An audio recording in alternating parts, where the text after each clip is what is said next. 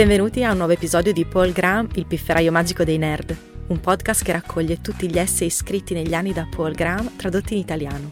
Tutti gli altri essay in italiano sono disponibili sul sito paulgraham.it, mentre quelli originali in inglese potete trovarli su paulgraham.com. Cominciamo! L'essay di oggi è tradotto da Domenico Pastore e letto da Stefano Caiazzo. Il titolo originale è The Power of the Marginal ed è stato scritto da Paul Graham nel giugno del 2006. La versione italiana si intitola Il potere della marginalità. Un paio d'anni fa io e il mio amico Trevor siamo andati a vedere il garage della Apple. Mentre eravamo lì, mi disse che da bambino, cresciuto nel Saskatchewan, si era stupito della dedizione che Jobs e Wozniak dovevano avere per lavorare in un garage. Quei ragazzi dovevano essere congelati. Questo è uno dei vantaggi nascosti della California. Il clima mite significa che c'è molto spazio marginale. Nei luoghi freddi questo margine viene tagliato. La linea di demarcazione tra esterno e interno è più netta e solo i progetti ufficialmente approvati da organizzazioni, genitori, mogli o almeno da se stessi ottengono uno spazio interno adeguato. Questo aumenta l'energia di attivazione delle nuove idee. Non si può semplicemente armeggiare, bisogna giustificare. Alcune delle aziende più famose della Silicon Valley sono nate nei garage. Hewlett Packard nel 1938, Apple nel 1976, Google nel 1998. Nel caso di Apple, la storia del garage è un po' una leggenda metropolitana.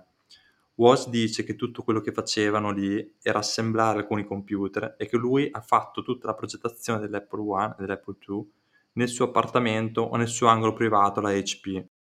A quanto pare questa affermazione era troppo marginale persino per gli addetti alle pubbliche relazioni di Apple. Secondo gli standard convenzionali, anche Jobs e Wozniak erano persone marginali. Ovviamente erano intelligenti, ma sulla carta non potevano certo sembrare bravi. All'epoca era una coppia che aveva abbandonato l'università, con circa tre anni di studio alle spalle e per di più hippie. La loro precedente esperienza imprenditoriale consisteva nella produzione di scatole blu per hackerare il sistema telefonico un'attività che aveva la rara particolarità di essere sia illegale che non redditizia. Outsider. Oggi una startup che opera in un garage della Silicon Valley si sentirebbe parte di una tradizione esaltata, come il poeta nella sua soffitta o il pittore che non può permettersi di riscaldare il suo studio e quindi deve indossare un berretto in casa. Ma nel 76 non sembrava così cool. Il mondo non si era ancora reso conto che avere un'azienda informatica era la stregua di uno scrittore, di un pittore, e non lo è stato per molto tempo. Solo negli ultimi due anni il drastico calo del costo dell'hardware aveva permesso agli outsider di competere. Nel 1976 tutti guardavano con disprezzo un'azienda che operava in un garage, compresi i fondatori. Una delle prime cose che Jobs fece quando ottenne dei soldi fu affittare degli uffici, voleva che la Apple sembrasse una vera azienda. Avevano già qualcosa che poche aziende vere hanno, un prodotto favolosamente ben progettato. Si potrebbe pensare che avessero più fiducia in se stessi, ma ho parlato con molti fondatori di startup ed è sempre così. Hanno costruito qualcosa che cambierà il mondo e si preoccupano di qualche problema, come il fatto di non avere dei biglietti da visita adeguati. Questo è il paradosso che voglio esplorare. Le grandi novità spesso vengono dai margini, eppure le persone che le scoprono sono guardate dall'alto in basso da tutti, compresi loro stessi. È una vecchia idea che le novità vengano dai margini. Voglio esaminare la sua struttura interna. Perché le grandi idee vengono dai margini? Che tipo di idee? C'è qualcosa che possiamo fare per incoraggiare questo processo? Gli addetti ai lavori. Uno dei motivi per cui tante buone idee vengono dai margini è semplicemente che ce ne sono così tante ci devono essere più outsider che insider, se insider significa qualcosa. Se il numero di outsider è enorme, sembrerà sempre che molte idee vengano da loro, anche se pro capite sono poche. Ma credo che ci sia dell'altro. Ci sono degli svantaggi reali nell'essere un insider e in alcuni tipi di lavoro possono superare i vantaggi. Immaginiamo ad esempio cosa accadrebbe se il governo decidesse di commissionare a qualcuno la stesura di un grande romanzo americano ufficiale. Innanzitutto, ci sarebbe un'enorme disputa ideologica su chi scegliere. La maggior parte dei migliori scrittori verrebbe esclusa per aver offeso una parte o l'altra. Tra i rimanenti, quelli più intelligenti rifiuterebbero questo lavoro, lasciando solo pochi con il tipo di ambizione sbagliato. Il comitato ne sceglierebbe uno all'apice della carriera, cioè qualcuno che ha già alle spalle il suo lavoro migliore e gli consegnerebbe il progetto con abbondanti consigli gratuiti su come il libro dovrebbe dimostrare in termini positivi la forza e la diversità del popolo americano, eccetera, eccetera. Lo sfortunato scrittore si sarebbe poi seduto a lavorare con un enorme peso di aspettative sulle spalle. Non volendo mandare all'aria una commissione così pubblica, avrebbe giocato d'anticipo. Questo libro doveva essere rispettato e il modo per garantirlo sarebbe stato quello di farne una tragedia. Il pubblico deve essere invogliato a ridere, ma se uccide le persone si sente obbligato a prenderti sul serio.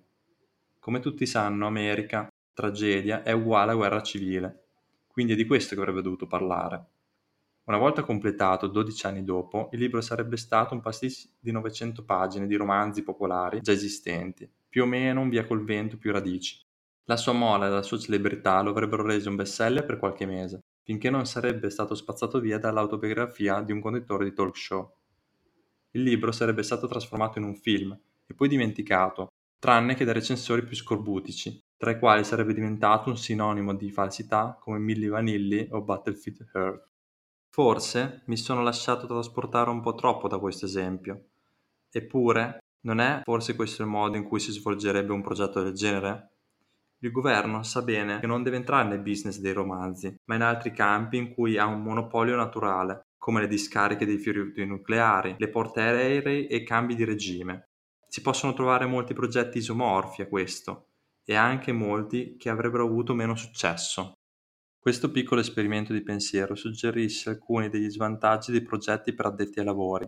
La selezione di persone sbagliate, la portata eccessiva, l'incapacità di assumersi rischi, la necessità di sembrare seri, il peso delle aspettative, il potere degli interessi acquisiti il pubblico poco attento e, forse la cosa più pericolosa, la tendenza di questo tipo di lavoro a diventare un dovere piuttosto che un piacere. Test. Un mondo con outsider ed insider implica una sorta di test per distinguerli. Il problema della maggior parte dei test per la selezione delle elite è che ci sono due modi per superarli. Essere bravi in ciò che cercano di misurare ed essere bravi a violare il test stesso. Quindi la prima domanda da porsi su un campo è quanto siano onesti i suoi test, perché questo ci dice cosa significa essere un outsider. Questo ci dice quando fidarsi del proprio istinto, quando si è in disaccordo con le autorità, se vale la pena di seguire canali consuetui per diventarlo, o forse se si vuole lavorare in questo campo. I test sono meno violabili quando ci sono degli standard di qualità coerenti e le persone che li gestiscono si preoccupano davvero della loro integrità. Le ammissioni ai programmi di dottorato nelle scienze dure sono abbastanza oneste, per esempio. I professori ammetteranno chiunque come proprio dottorando, quindi si sforzano di scegliere bene e hanno la discreta quantità di dati su cui basarsi, mentre le ammissioni ai corsi di laurea sembrano essere molto più facilmente manipolabili. Un modo per capire se un campo ha standard coerenti è la sovrapposizione tra i principali professionisti e le persone che insegnano la materia nelle università. A un'estremità della scala ci sono campi come la matematica e la fisica, dove quasi tutti gli insegnanti sono tra i migliori praticanti. Nel mezzo ci sono medicina, legge, storia, architettura e informatica, dove molti lo sono. In fondo ci sono gli affari, la letteratura e le arti visive, dove non c'è quasi nessuna sovrapposizione tra gli insegnanti e i migliori praticanti. È questa l'estremità che dà origine a frasi come chi non sa fare insegna. Per inciso, questa scala potrebbe essere utile a decidere cosa studiare all'università. Quando ero all'università la regola sembrava essere quella di studiare ciò che più ci interessava, ma a posteriori probabilmente è meglio studiare qualcosa di moderatamente interessante con qualcuno che è bravo a farlo, piuttosto che qualcosa di molto interessante con qualcuno che non lo è. Spesso si sente dire che non ci si dovrebbe specializzare in economia all'università, ma questo è in realtà un esempio di una regola più generale, non imparare cose da insegnanti che non le sanno fare. Quanto ci si debba preoccupare di essere un outsider dipende dalla qualità degli insider. Se siete matematici dilettanti e pensate di aver risolto un famoso problema aperto, è meglio che torniate indietro a controllare. Quando ero all'università, un amico del dipartimento di matematica aveva il compito di rispondere alle persone che inviavano le prove dell'ultimo teorema di Fermat e così via e non sembrava che lo vedessi come una preziosa fonte di suggerimenti, più che altro come un gestore di una linea telefonica per la salute mentale. Se invece il materiale che scrivete sembra diverso da quello che interessa ai professori di inglese, non è necessariamente un problema. Anti-test. Quando il metodo di selezione dell'elite è completamente corrotto, la maggior parte delle persone valide saranno estranee. Nell'arte, ad esempio, l'immagine del genio povero e incompreso non è solo una delle possibili immagini di un grande artista, è l'immagine standard. Non sto dicendo che sia corretta, per carità, ma è indicativo quanto questa immagine sia rimasta inalterata. Non si potrebbe far aderire un discorso del genere alla matematica o alla medicina. Se è abbastanza corrotto, un test diventa un antitest che filtra le persone che dovrebbe selezionare facendo fare loro cose che le, solo le persone sbagliate farebbero. La popolarità al liceo sembra essere un test di questo tipo. Ce ne sono molti altri simili nel mondo degli adulti. Ad esempio, l'ascesa della gerarchia di una grande azienda media richiede un'attenzione alla politica che poche persone riflessive potrebbero risparmiare. Uno come Bill Gates può far crescere un'azienda sotto di sé, ma è difficile immaginare che abbia la pazienza di salire la scala aziendale della General Electric o della Microsoft. È un po' strano, se ci si pensa, perché le scuole da signore delle mosche e le aziende burocratiche sono entrambe la norma. Probabilmente ci sono molte persone che passano dall'una all'altra senza rendersi conto che il mondo funziona così. Credo che questo sia uno dei motivi per cui le grandi aziende sono spesso colpite alla sprovvista dalle start-up. Le persone che lavorano nelle grandi aziende non si rendono conto della misura in cui vivono in un ambiente che è grande e un continuo test per le qualità sbagliate. Se siete un outsider, le vostre migliori possibilità di battere gli addetti ai lavori sono ovviamente nei campi in cui test corrotti selezionano un'elite sfigata. Ma c'è un problema. Se i test sono corrotti, la vostra vittoria non sarà riconosciuta, almeno nella vostra vita. Potreste pensare di non averne bisogno, ma la storia suggerisce che è pericoloso lavorare sui campi con test corrotti. Potreste battere gli addetti ai lavori, ma non fare un buon lavoro, su scala assoluta come fareste in un campo più onesto. Gli standard dell'arte, ad esempio, erano corrotti dalla prima metà del XVIII secolo, quasi quanto lo sono oggi, All'epoca dei soffici ritratti idealizzati di contesse con i loro cagnolini, Chardin decise di evitare tutto questo e di dipingere le cose ordinarie come le vedeva lui. Oggi considerato il migliore di quel periodo, eppure non è all'altezza di Leonardo, Bellini o Memling, che avevano tutti l'incoraggiamento aggiuntivo di standard onesti. Può valere la pena partecipare a un concorso corrotto, tuttavia se seguito da un altro non corrotto. Per esempio, Vale la pena di competere con un'azienda che può spendere più di voi in marketing, a patto che riusciate a sopravvivere al turno successivo, quando i clienti confronteranno i vostri prodotti reali. Allo stesso modo, non dovreste essere scoraggiati dal test relativamente corrotto per l'ammissione all'università, perché è seguito immediatamente da test meno violabili. Il rischio. Anche in un campo con test onesti, l'essere un outsider presenta dei vantaggi.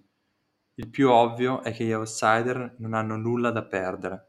Possono fare tante cose rischiose e se falliscono, che importa? Pochi se ne accorgeranno.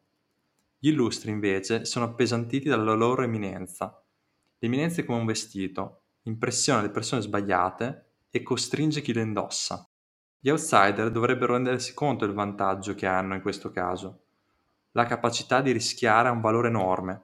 Tutti danno troppo valore alla sicurezza sia gli oscuri sia gli eminenti.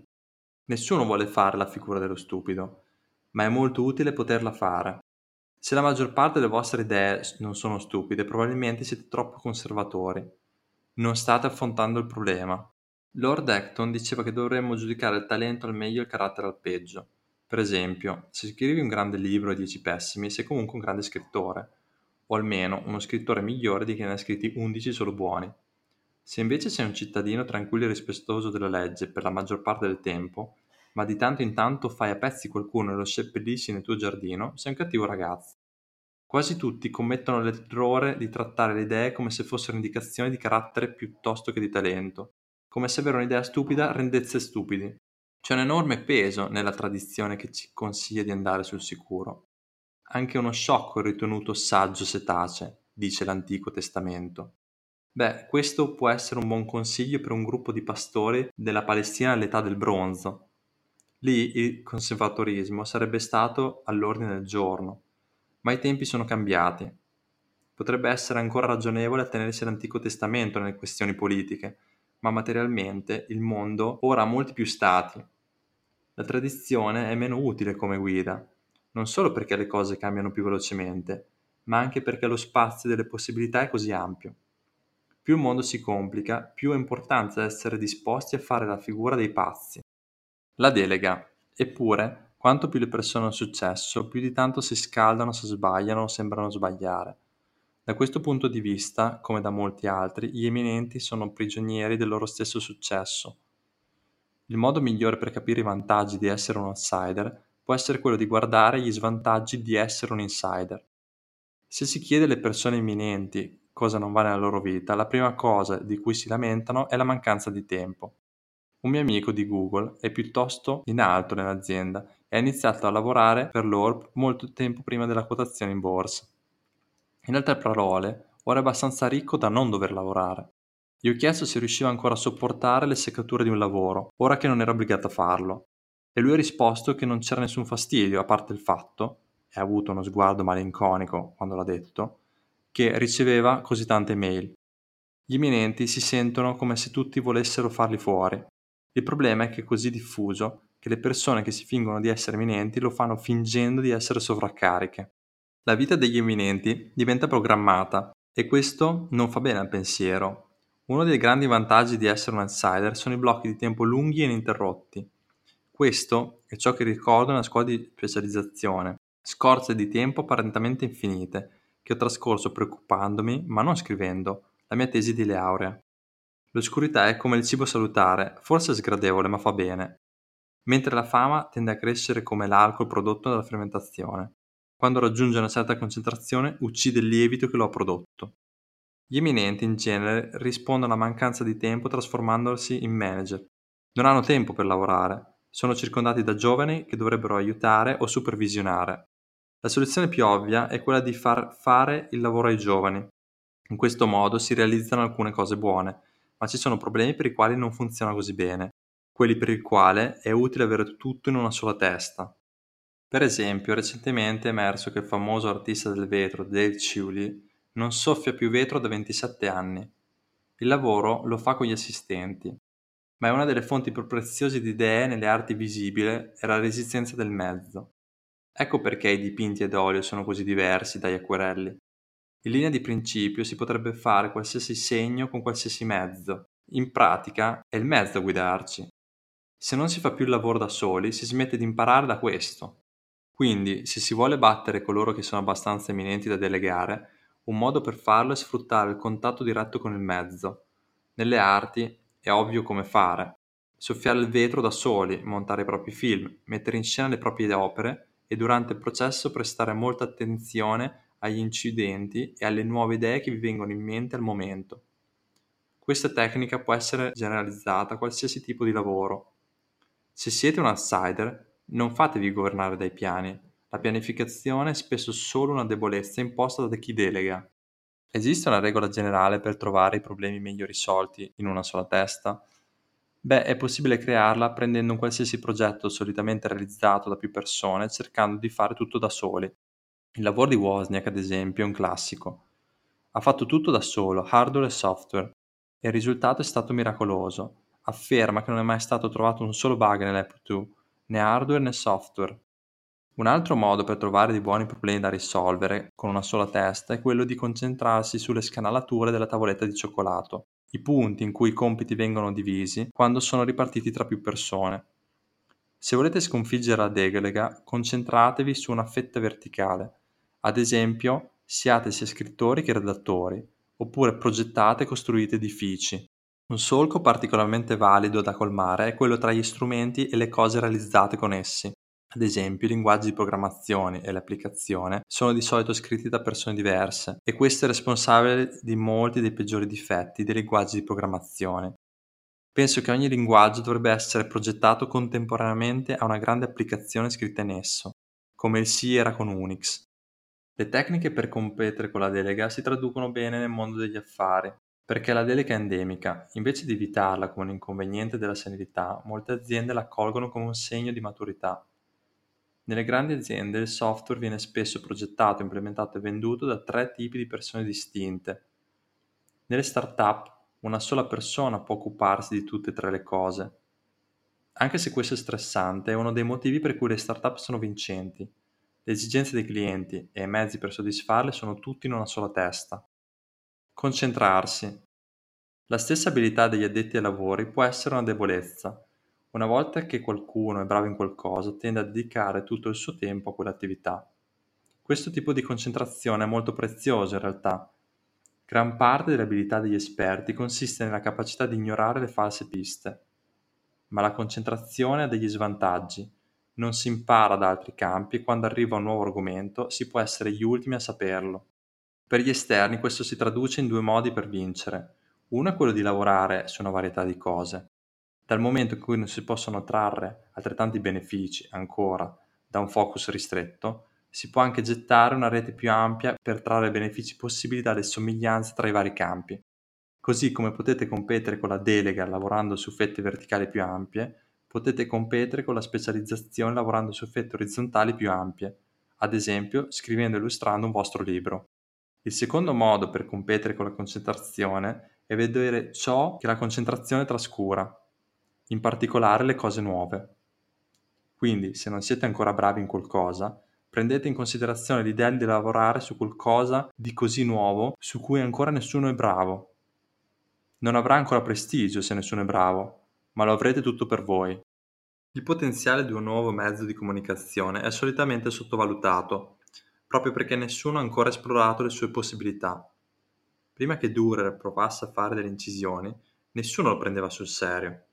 L'incisione serviva a creare piccole immagini devozionali, in pratica figurine dei santi del XV secolo. Cercare di realizzare capolavori con questo mezzo deve essere sembrato ai contemporanei di Dürer il modo in cui, per esempio, realizzare capolavori con i fumetti potrebbe sembrare a persona media di oggi. Nel mondo dell'informatica non ci sono nuovi mezzi, ma nuove piattaforme. Il minicomputer, il microprocessore, l'applicazione basata sul web. All'inizio vengono sempre scartate come inadatte al lavoro vero e proprio. Eppure qualcuno decide sempre di provarci e si scopre che si può fare di più di quanto si pensasse. Quindi in futuro quando sentirete dire che una nuova piattaforma, se è popolare ed economica, ma non è ancora pronta al lavoro vero, fateci un salto. Oltre a sentirsi più a proprio agio nel lavorare su linee consolidate, gli addetti ai lavori hanno in genere un interesse a preservarle. Il professore che si è fatto una reputazione scoprendo una nuova idea non sarà probabilmente quello che scoprirà il suo sostituto. Questo è particolarmente vero per le aziende, che non hanno solo competenze e orgoglio che le ancorano allo status quo, ma anche il denaro. Il tallone d'Achille delle aziende di successo è la loro incapacità a cannibalizzarsi. Molte innovazioni consistono nel sostituire qualcosa con un'alternativa più economica e le aziende non vogliono vedere un percorso il cui effetto immediato è quello di tagliare una fonte di reddito esistente. Quindi, se siete un outsider, dovreste cercare attivamente progetti contrari, invece di lavorare su cose che gli eminenti hanno reso prestigiose. Lavorate su cose che potrebbero rubare quel prestigio. I nuovi approcci davvero interessanti non sono quelli che gli addetti ai lavori le spingono come impossibili, ma quelli che ignorano come indegni. Ad esempio, dopo aver progettato l'Apple II, Wozniak lo propose per primo al suo datore di lavoro, HP. L'azienda rifiutò. Uno dei motivi era che, per risparmiare, aveva progettato l'Apple II per realizzare un televisore come monitor e HP riteneva che non poteva produrre qualcosa di così scadente. Meno. Wozniak usava un televisore come monitor per il semplice motivo che non poteva permettersi un monitor. Gli outsider non sono semplicemente liberi, ma sono costretti a produrre oggetti economici leggeri. Ed entrambe sono buone scommesse per la crescita. Le cose economiche si diffondono più velocemente e quelle leggere si evolvono più rapidamente. Gli eminenti, invece, sono quasi costretti a lavorare su larga scala.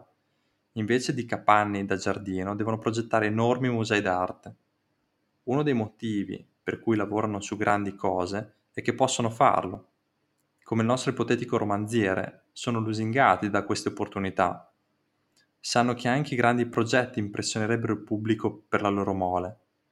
Una casetta da giardino, per quanto bella, sarebbe facile da ignorare Qualcuno potrebbe persino sghignazzare. Non si può sghignazzare di fronte a un museo gigante, per quanto lo si detesti.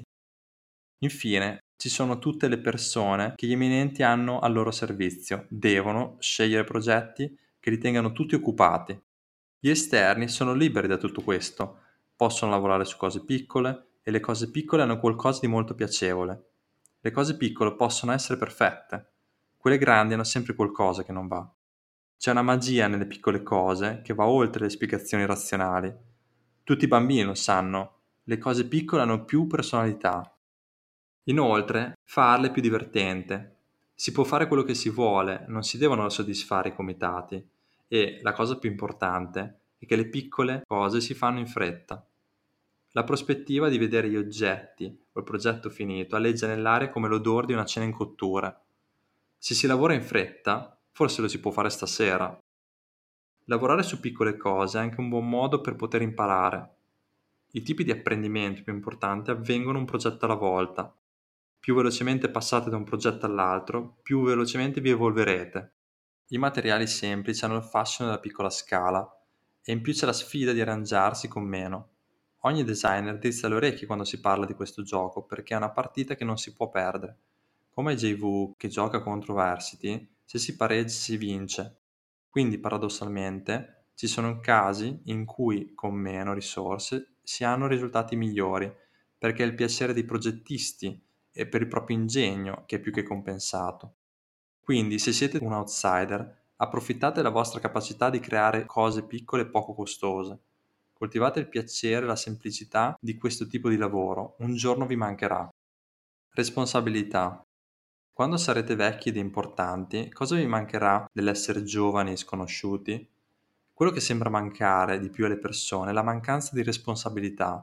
La responsabilità è una malattia professionale della posizione di rilievo in linea di principio si potrebbe evitarla, così come in linea di principio si potrebbe evitare di ingrassare con l'avanzare dell'età, ma pochi lo fanno.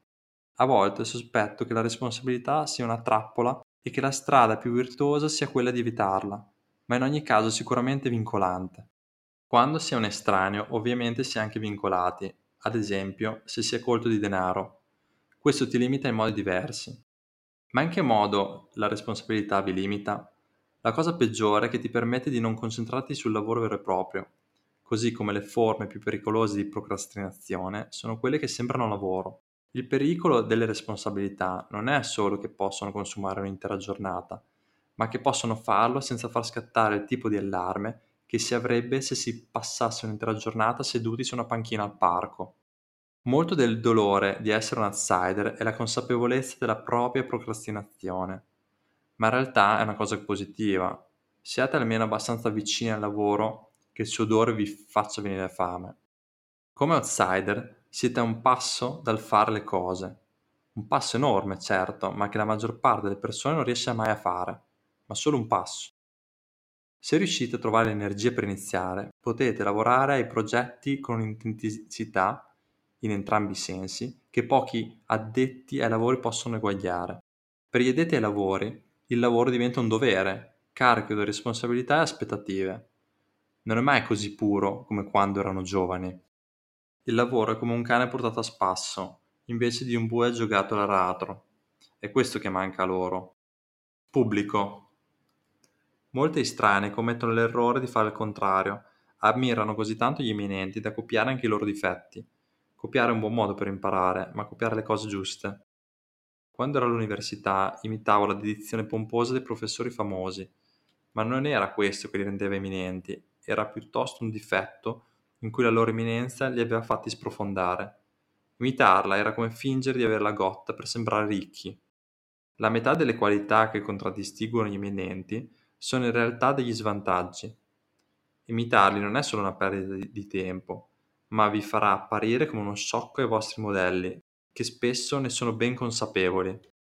Quali sono i veri vantaggi di essere un insider? Il più grande è il pubblico. Spesso agli outsider sembra che il grande vantaggio degli insider sia il denaro, ovvero che abbiano le risorse per fare ciò che vogliono. Ma anche le persone che ereditano il denaro non sembrano essere d'aiuto, non quanto un pubblico. È positivo per il morale sapere che la gente vuole vedere quello che fai, ti fa lavorare. Se ho ragione sul fatto che il vantaggio degli addetti ai lavori è pubblico, allora viviamo in tempi entusiasmanti, perché negli ultimi dieci anni Internet ha reso il pubblico molto più liquido. Gli outsider non devono più accontentarsi di un pubblico per procura di pochi amici intelligenti. Ora, grazie a internet, possono iniziare a crearsi un pubblico vero e proprio. Questa è un'ottima notizia per i marginali, che mantengono i vantaggi degli outsider e sono sempre più in grado di attraversare ciò che fino a poco tempo fa era appannaggio di un'elite. Sebbene web esista da più di dieci anni, credo che stiamo appena iniziando a vederne gli effetti democratizzanti. Gli outsider stanno ancora imparando a conquistare pubblico, ma soprattutto pubblico sta ancora imparando a essere sfruttato. Sta ancora iniziando a rendersi conto di quanto i blogger possano scavare più in profondità dei giornalisti, di quanto un sito di notizie democratico possa essere più interessante di una prima pagina controllata dai redattori e di quanto un gruppo di ragazzi con la webcam possano essere più divertenti che una sitcom prodotta in serie. Le grandi aziende dei media non dovrebbero preoccuparsi che la gente pubblichi il loro materiale protetto da copyright su YouTube. Dovrebbero preoccuparsi che la gente pubblichi il proprio materiale su YouTube e che il pubblico guardi quello. Hackeraggio. Se dovessi condensare il potere del marginale in una frase sarebbe provate a mettere insieme qualcosa, questa frase richiama la maggior parte dei temi che ho citato qui. Mettere insieme qualcosa significa decidere cosa fare mentre lo si fa, non un subordinato che esegue la versione del suo capo. Implica che il risultato non sarà bello perché sarà realizzato in fretta e con materiali inadeguati. Potrà funzionare, ma non sarà il genere di cosa su cui l'eminente vorrebbe mettere proprio nome.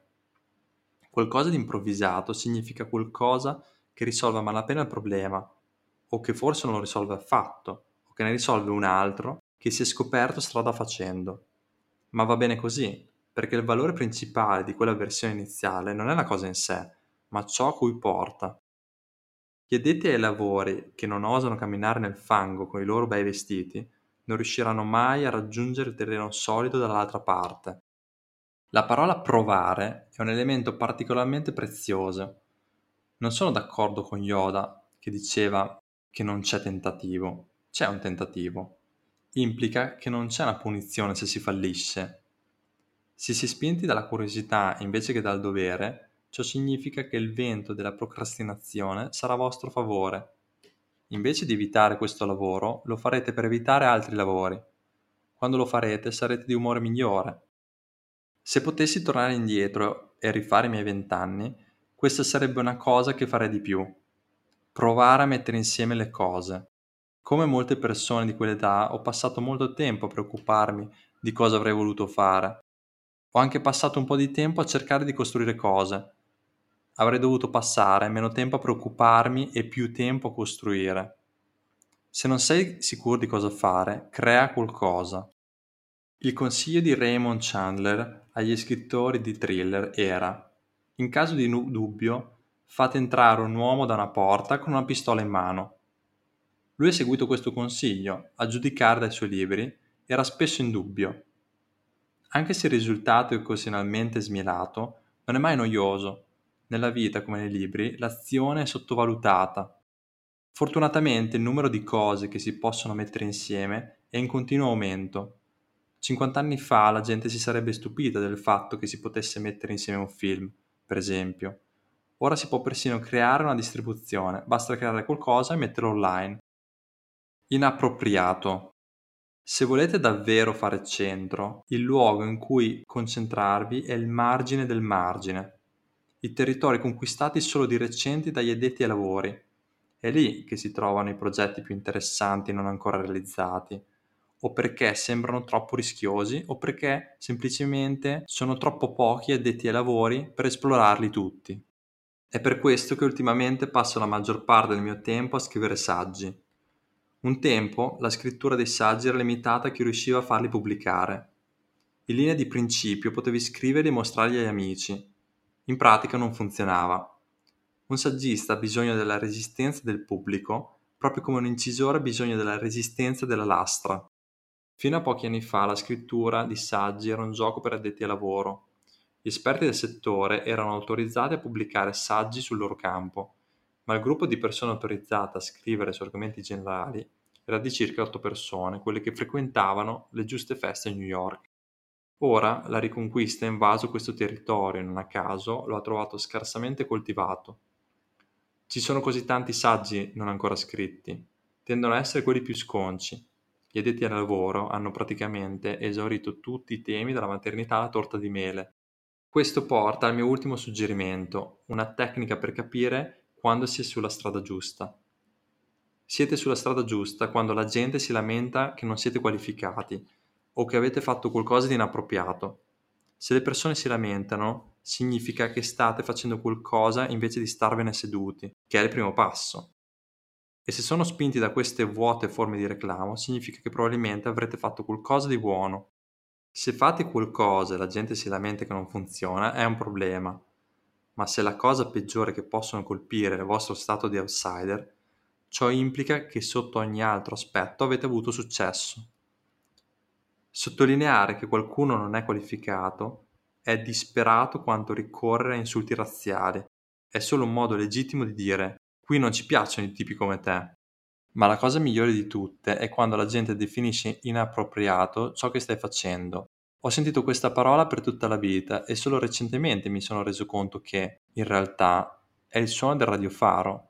Inappropriato è la critica nulla, è semplicemente la forma oggettivale di non mi piace. Quindi credo che questo dovrebbe essere l'obiettivo più alto per i marginali, essere inappropriati.